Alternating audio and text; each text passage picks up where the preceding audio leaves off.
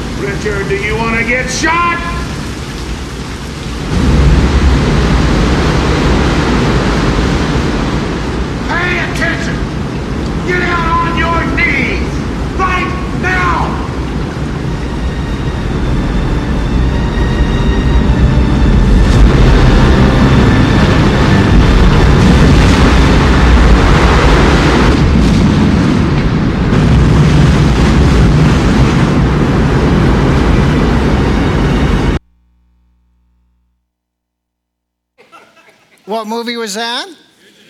Fugitive, yeah.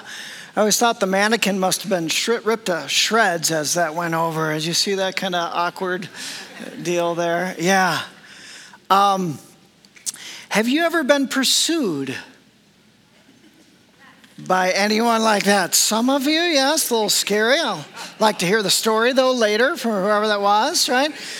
There's uh, uh, some of us, there has been a pursuit. That was a, a pursuit, that character uh, of, of justice, or because he was innocent in the movie of, of injustice, right? Have you ever been pursued by a good thing? Yes. Not a, not a bad thing, but a good thing.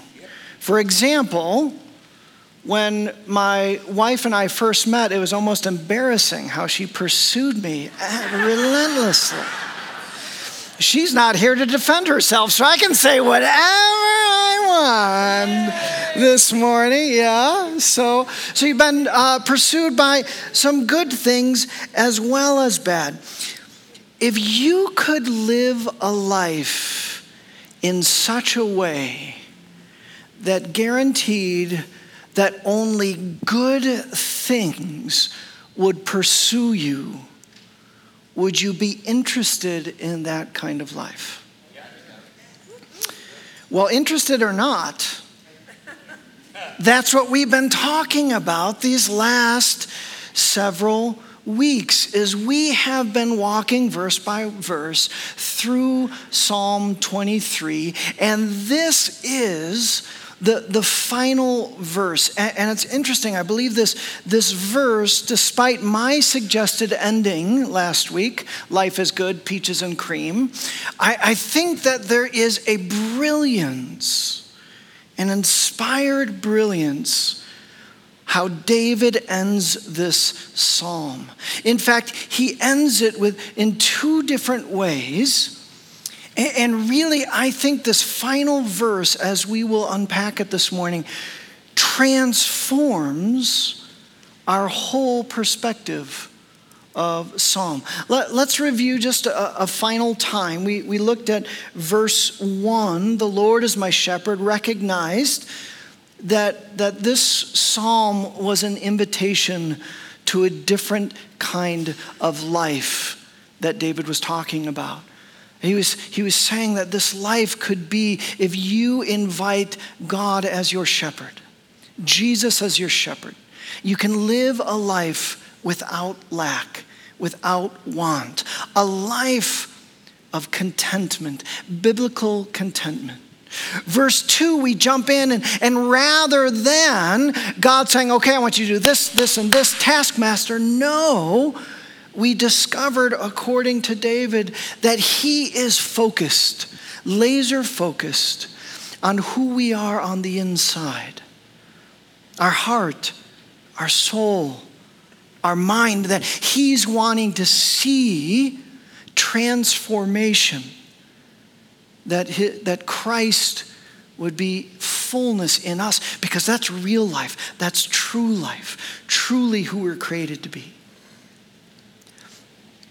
Um, the next verse, verse 3, we looked at paths of righteousness. His promise not only to restore our soul, but that He would guide us in these life decisions. And when we get off the path, that He would shepherd us back with gentleness and kindness to those right paths.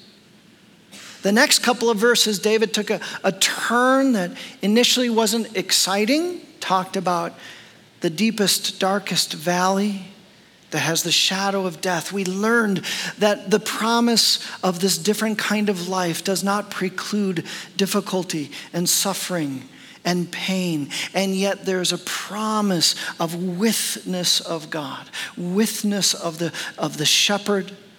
There's a promise of even abundance, a, a table in the midst of our enemies as we suffer. This final verse, really, there's two parts of it. Verse 6 is going to, as I said, really shape and mold all that we've been talking about in beautiful and wonderful ways. I'm going to invite you, and as we've been doing, I've rather enjoyed reading the passage of Scripture, the Psalm to you with your eyes closed. I'm going to read it in kind of an amplified way. There's the where there's numerous meanings of, of words that are there, and I'm going to provide some of that amplified way. I'd encourage you to listen for a word that, that strikes you.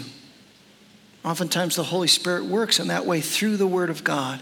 He takes a word that strikes us and He wants us to carry it in our soul. Would you close your eyes? Holy Spirit, would you direct the reading of your word?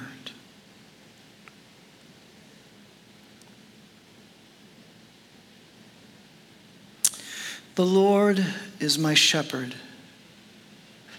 I shall not want. I lack nothing.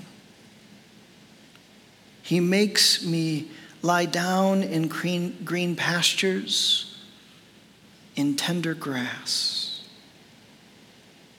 He leads me beside still and quiet waters. He refreshes and restores my soul.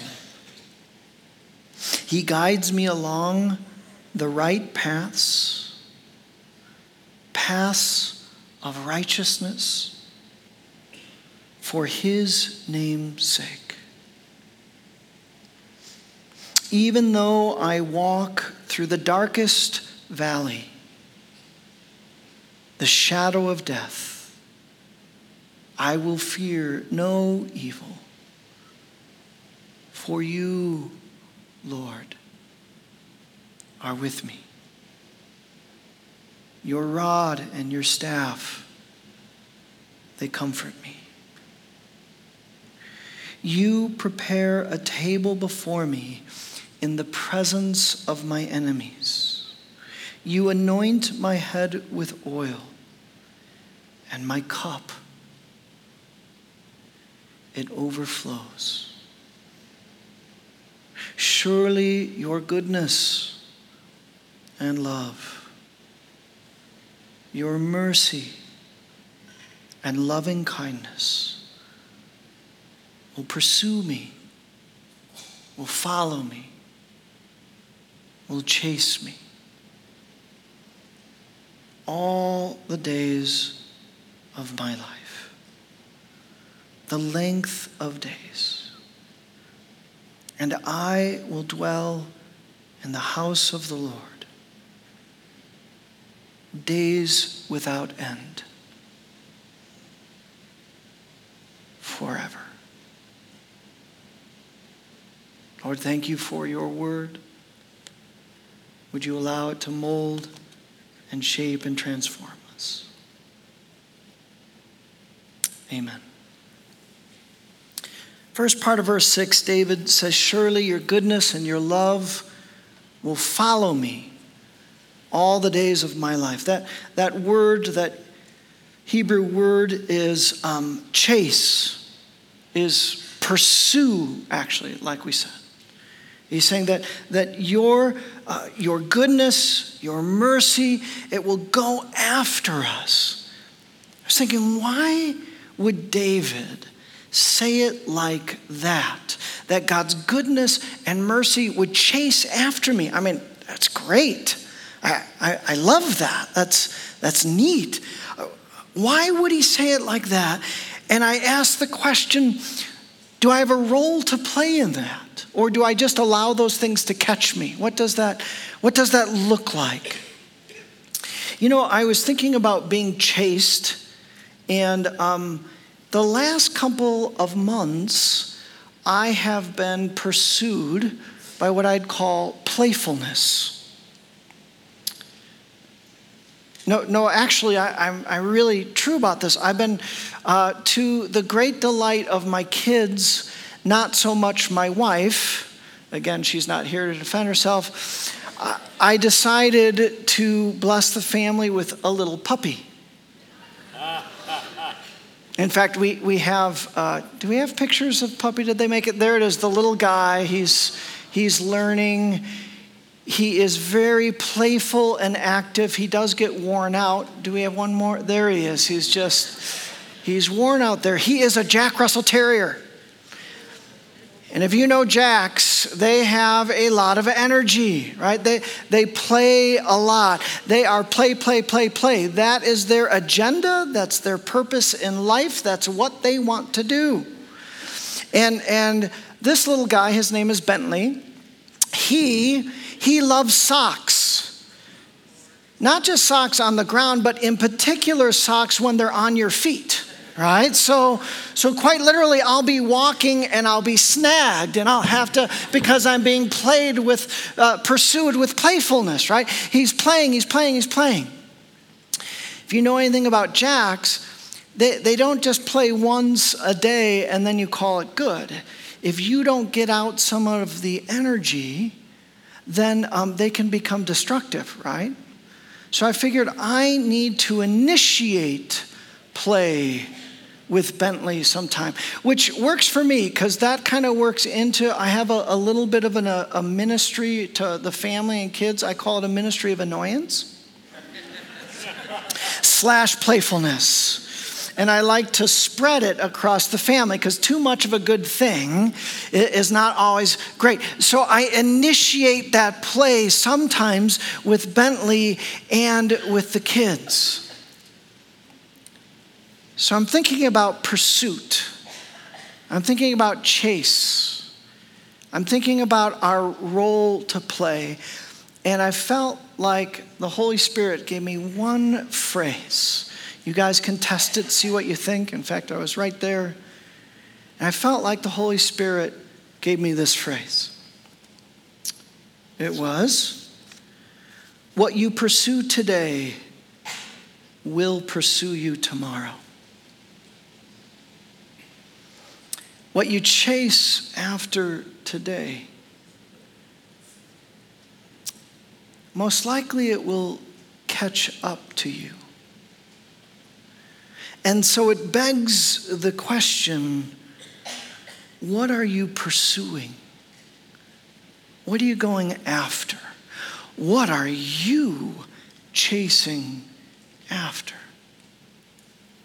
See, those two words that, that David chose mercy and love, or um, goodness and love the, those are considered uh, covenant words covenantal language. And when, when people talk about covenantal language, they're talking about a covenant of marriage right? That there is um, uh, a marriage between you and the Lord. We often think of that marriage, that covenant between two people, right?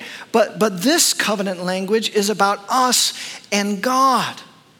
And in, in a human marriage, there's, there's commitments, there's vows, there's also receiving, there's joy, there's blessing. With, with the Lord, as we seek and go after Him, His heart, His character, who He is, is goodness and mercy. And as we pursue Him, He pursues us with His character. That makes sense? Yep. That He goes after. In fact, um, the New King James Version, I, I love how they, um, it's my favorite Hebrew word. If you've been coming to SCC for a while, you've probably heard me talk about this word. It's chesed. It's a, it's a grace word, it's a, it's a mercy word, it's from the Hebrew, it's a peace word. And oftentimes, the King, New King James uh, translates it as loving kindness at the heart of who God, the one true living God, is, is loving kindness. And the psalmists, they are dialed in on this. They're, they're living the covenant, they're, they're pursuing God. And all through the Psalms, they have this, this prayer, this engagement with this idea of the loving kindness of God. I, I have just a, a few of them in, uh, on the screens. Listen to the psalmist's prayer. Uh, Psalm 40, 11. Do not withhold your tender mercies from me, O Lord. Let your loving kindness and your truth continually preserve me. There's this dynamic of preservation, of strength, of endurance as we're filled with God's loving kindness. Psalm 17, 7. Show your marvelous loving kindness by your right hand O you who save those who trust in you, for those who rise up against them. You're saying it's marvelous, it's wonderful. Would you let that be my protection?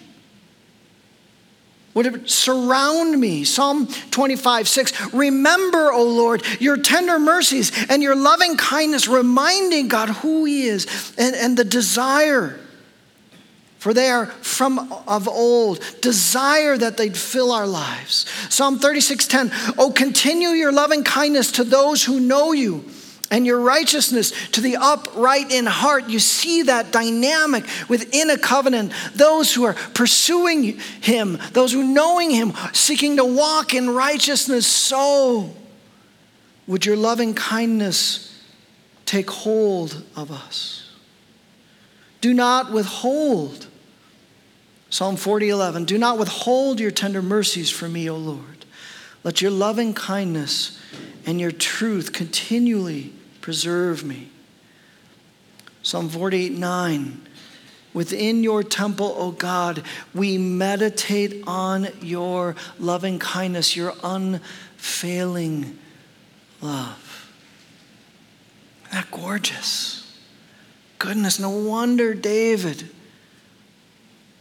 ends with this idea of the very living God, of his essence, of, of who he is, pursues us day after day.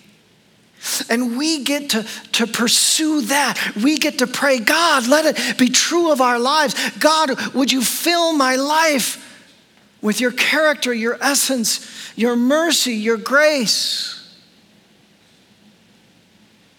Got to pray that this week. Pray that for the family. I was praying the psalm and that shape, that outline form.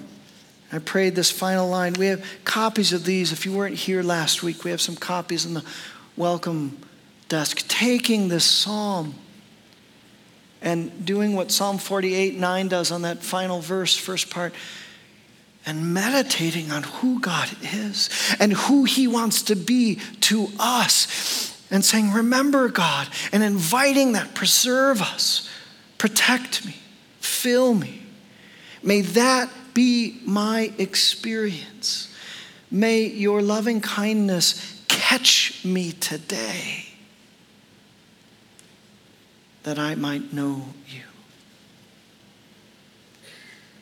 Now, there's another role I think we have to play in response to what chases and what pursues us. The New Testament turns a little bit of that dynamic, turns the dynamic into another analogy of sowing and reaping. I think it's rooted in this idea of what are you pursuing? What are you seeking? What's going to catch up to you? It's uh, Galatians, which has become a significant passage for me. Galatians 6. Paul simply states a man reaps what he sows. What you put in, you will get out. Whoever sows to please their flesh, from the flesh will reap destruction.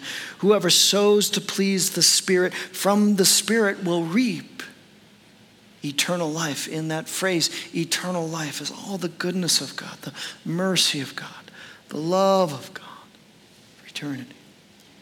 Let us not become weary of doing good, for at the proper time we will reap a harvest if we do not give up. Sometimes we can be weary in doing good, and this isn't doing any good. How come that, God, you promised this? What, what's happening? I'm not experiencing. Paul is saying, don't give up. Keep pursuing, keep going after. Trust the Father. Trust who He is. Keep pressing. Keep doing good. Therefore, as we have opportunity, let us do good to all people expectantly, especially to those who belong to the family of believers. Came across uh, a story I thought was a powerful example of this. It's from a couple of years ago. Um, it was a woman by the name of Victoria Ruvolo. She was 45 at the time, and this happened in New York, New York City. And she was selected by uh, BeliefNet, it's this Christian website, as the most inspiring person of the year. Here's her story. She was driving her niece to voice recital when she was passing another car driven by a 19 year old named Ryan Cushing. Ryan was up to no good. He was riding with five other teens. They had stolen a, a credit card, they had gone on a spending spree. One of the purchases was a frozen turkey, which Ryan Cushing he decided to toss it into oncoming traffic. The, the 20, uh, 20 pound turkey smashed through Victoria Ruvolo's window on her side and crushed her face. Surprisingly, she survived. 10 hours of, in the operating room, the doctors repaired her face. She went home with a tracheotomy, uh, how do you say that? Tracheotomy tube, endured months of rehabilitation. So they caught Ryan Cushing and the other teenagers. And she went to his sentencing and spoke. She said this Despite all the fear and the pain I've learned, I have learned from this horrific experience, and I have much to be thankful for. Each day when I wake up, I thank God simply because I'm alive. I sincerely hope you have learned from this awful experience, Ryan. There is no room for vengeance in my life. And I do not believe a long, hard prison term would do you or me or society any good. The story goes, Ryan Cushing began to weep with remorse. He was looking at the possibility of 25 years in prison. It's believed because of Victoria Ruvolo's testimony, he was only given six months in jail. she went on to say this I truly hope that by demonstrating compassion and leniency, I have encouraged you to seek an honorable life. In my generosity, if my generosity will help you mature into a responsible, honest man whose graciousness is a source of pride to your loved ones and your community, then I will be truly gratified, and my suffering will not have been in vain. Ryan, prove me right. What kind of character does that take? To press through that awful experience and then to be able to show up at the sentencing with probably the vast majority of people, the, the language they would have pursued would be a language of, of vengeance or at least justice. And she came with language of forgiveness and mercy and kindness.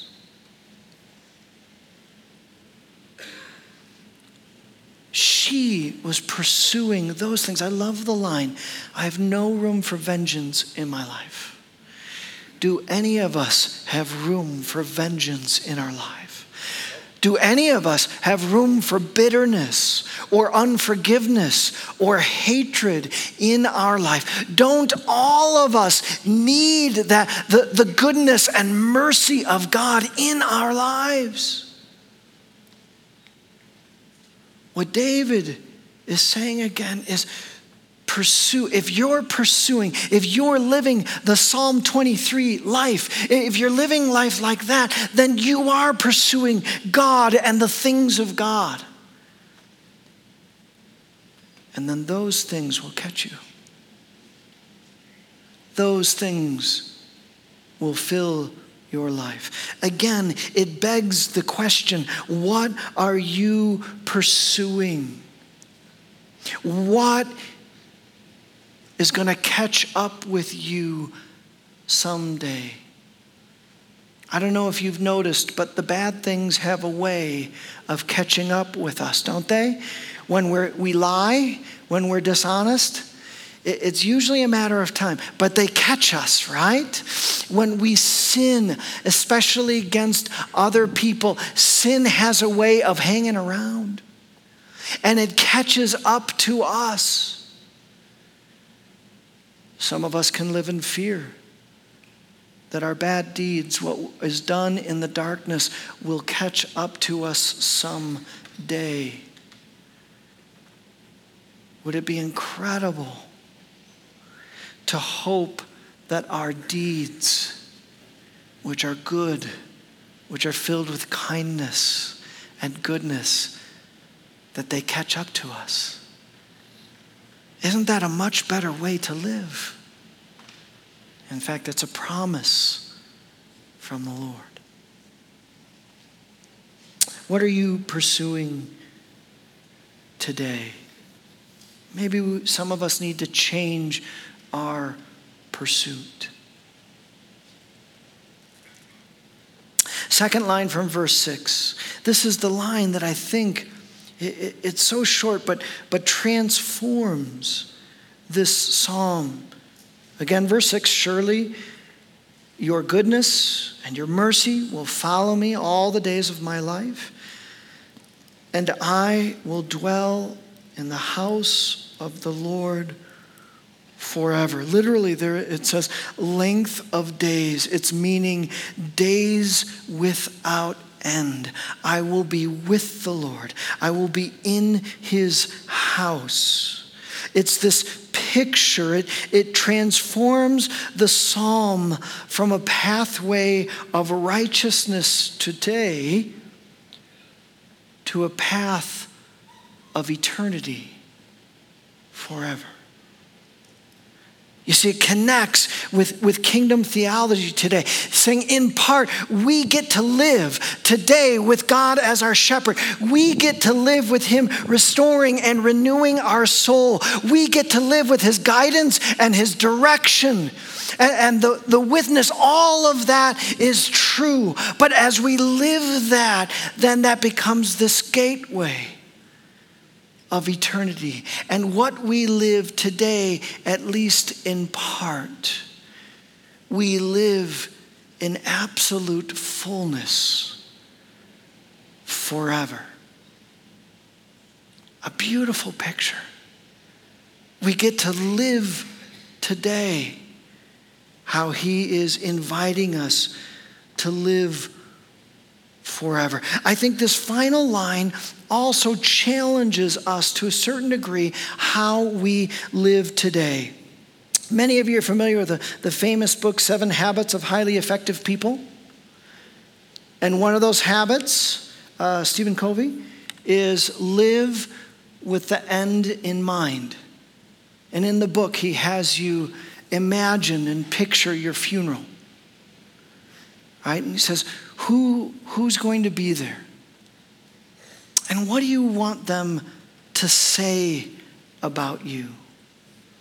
There's a, another book that crosses over with that called The Road to Character.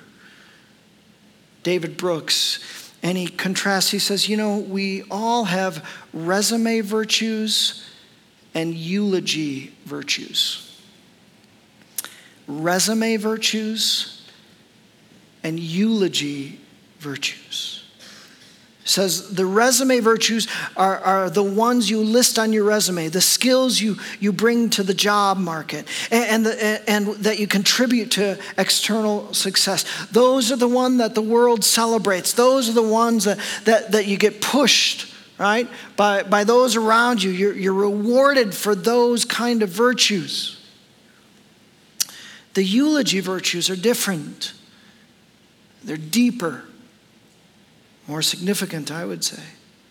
They're the virtues that get talked about at your funeral, the ones that exist at the core of who you are, your being, whether you are kind or brave or honest or faithful. Those aren't always celebrated in the world, but those matter most. Carol Kimber, some of you know, she passed away, longtime congregational member. I mentioned last week what her son said that she was the most forgiving person on the planet. That is a eulogy virtue, isn't it? That's the one that counts well above in my opinion, the resume virtues. Now, as I like to do often, I have a little twist on that habit of Stephen Covey. Right? Just a, a little angle, I'll call it a biblical angle, maybe it's more of my angle, but we'll call it Pastor Eric's first habit of people highly thirsting after righteousness. You ready for this one? Yeah. It's not begin with the end in mind. It's begin with eternity in mind. Now, now think about your, your funeral and the memorial service. I think that's a good exercise. Support that. I think biblically we get to go one step further. And would you begin with the moment that you stand before your good shepherd and you go over your life. I know I want to hear less about accomplishments and more about my character and who I've become in Christ. I think that's what he means when he says, Well done, good and faithful servant. The, the, there's a character there and a, and a service. and an accomplishment there. Paul says this in Romans 14 12. So then each of us will give an account of himself to God. Paul is talking about that moment at the end of life, at the beginning of eternity, eternal life with God. And we go over our lives with Him. Jesus even says, give an account, that we will give an account of every careless words. We're going to go af- over our words, our actions, what was in our hearts, what we've done. Now, keep in mind that this experience will be full of grace and mercy. The cross of Christ is present in that moment. Hallelujah. I don't want to face that moment without Jesus, that's for sure. I don't want to face that moment without his blood covering my sin and my brokenness. Absolutely, that is the truth of the gospel. However, we still experience that moment we still go over our lives according to Paul and Jesus. It's not an experience for Christians. He's not making the decision of whether you are in or out of heaven. It's a misconception. The only way you're getting into heaven is through Jesus Christ. That doesn't change. Don't hear me differently, okay? That's true. But what we go over, some would, would say the blessing, the reward, the favor of eternal life that we experience. That all of our actions and accomplishments, Paul says in another place, that they are tested by fire. And when they're not derived by God, when they're not motivated by His love and kindness, when they're not building the kingdom, they're burned away and there's no reward. Or if we've done those things for the reward of this world, Jesus says oftentimes the religious leaders, you've received your reward already in this life. Where's the reward in eternity? Do you understand? Now, I think that this is a different mindset to live by. If we don't just begin with the end, but we begin with eternity, and we want to live in such a way that God says, Yes, you heard me, you did it. And you didn't see any of the fruitfulness in this life. But it's what I told you to do. It's obedience. Yes, you did. You heard it. You sacrificed. You did the right thing. That choice was before you, and you did the right thing. Well done, good and faithful servant. Come and receive your reward. Friends, that's a different way to live. That's a different mindset and mentality.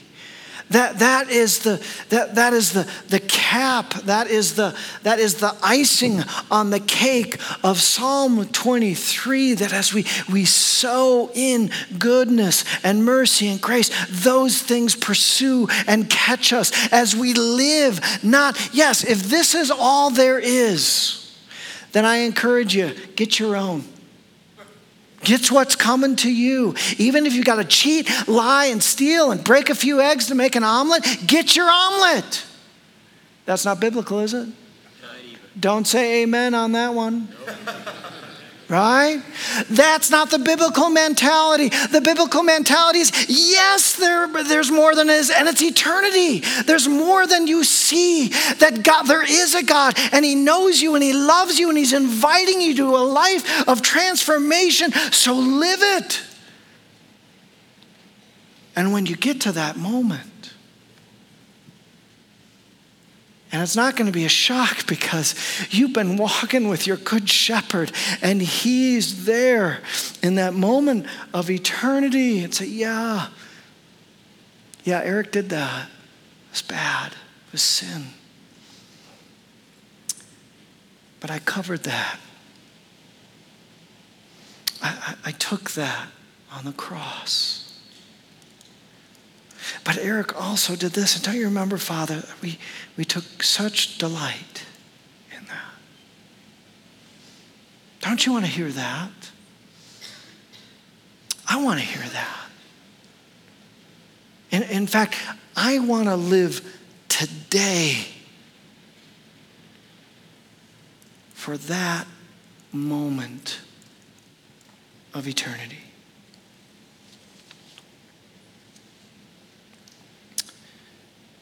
One thing I'll, I'll leave you with this picture, stunned by this picture, is thinking of, uh, of the Lord as a good shepherd, and I was thinking about eternity. And there's uh, some words in Jesus. He paints a picture of a banquet. This is Luke 12 paints a picture uh, uh, of the banquet, and he's talking about being watchful, right? He's referencing the second coming. Someday, your good shepherd will return, gather you up, right? He's saying, live, when he says watchful, he's saying, keep the, keep the lamp on, keep the light on. You, you need to look for my return. Live your life in such a way that there is a second coming of the Messiah. He's sharing that, and then he paints a picture of those who've been watchful, those who've been waiting, and they're invited in to the banquet, and he seats them at the table.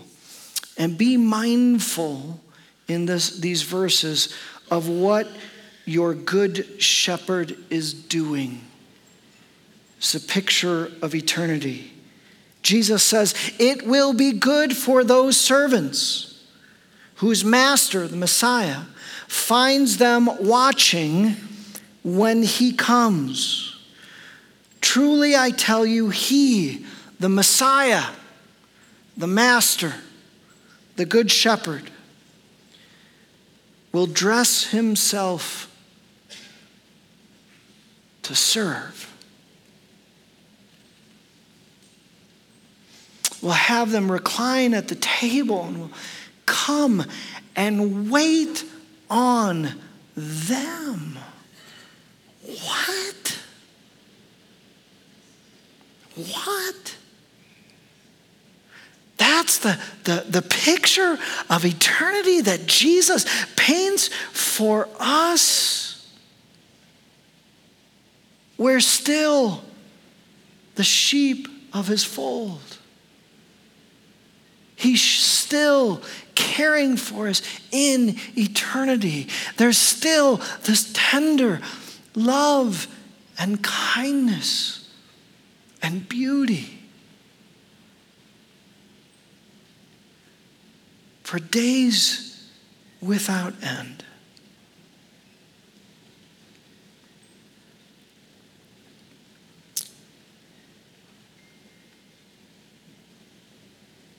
A congregational member sent me an email after last week,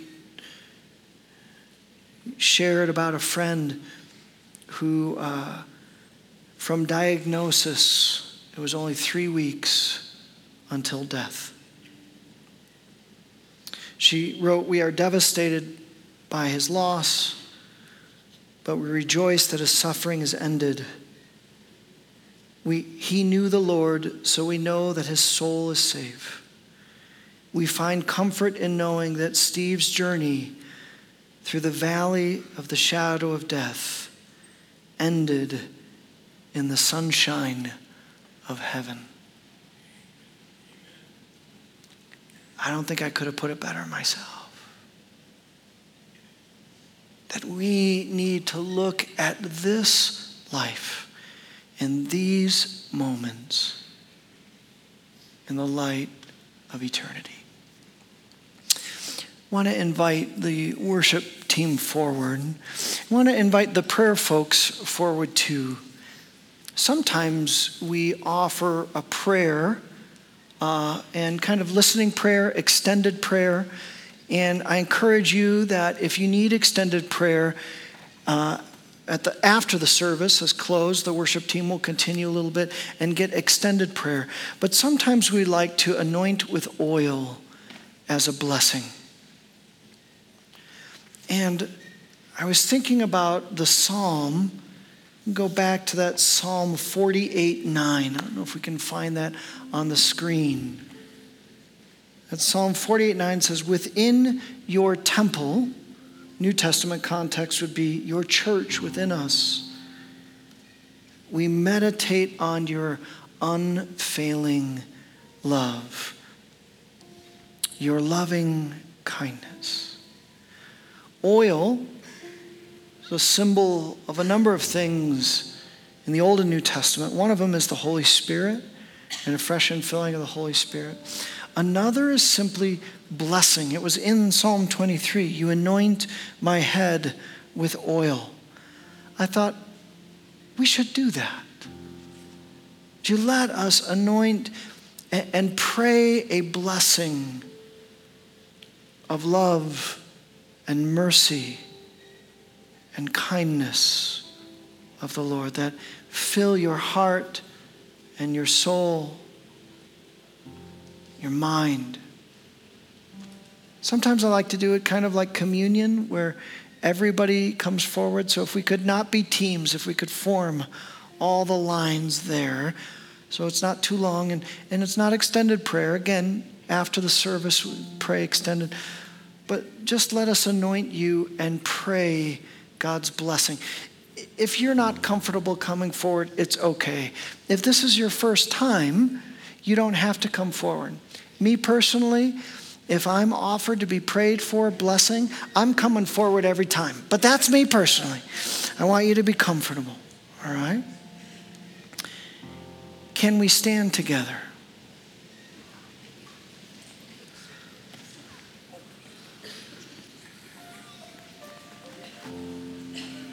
So, Father, we thank you for your righteous pursuit we thank you that you are for us, that Holy Spirit, you are pursuing us, you are longing for us to be caught by you. Lord, help us this morning to be caught by you. Lord, we meditate in this moment. We cry out for your loving kindness to, to fill our lives, our hearts, and souls, to gird our lives up. Lord, we worship you this morning and receive all that you have for us.